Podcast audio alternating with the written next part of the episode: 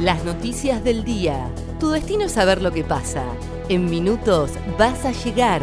El día de Comodoro y el país de la mano de ADN Sur. El tiempo en Comodoro y Radatili. Para este martes 5 de mayo se espera una mínima de 4 y una máxima de 13 grados. Sociedad. Después de un mes y medio abrieron este martes los comercios.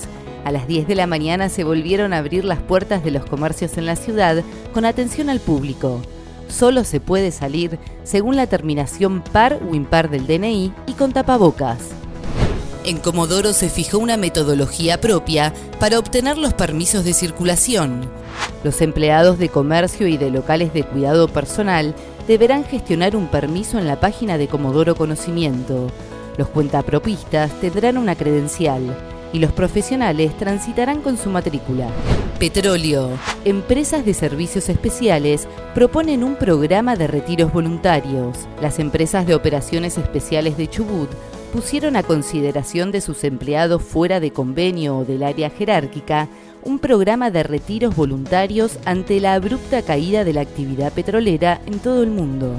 Policiales. Un patrullero pisó un caballo en Diadema y hay dos policías heridos ocurrió este martes a la mañana, cuando el móvil estaba tratando de dispersar cerca de 100 caballos que estaban sobre la ruta.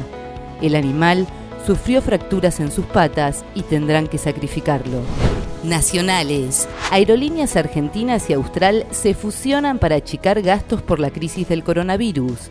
El presidente de Aerolíneas Argentinas y Austral, Pablo Seriani, adelantó que ambas compañías se fusionarán y compartirán estructuras organizativas. Buscan reducir costos y hacerle frente a la crisis que provocó el coronavirus.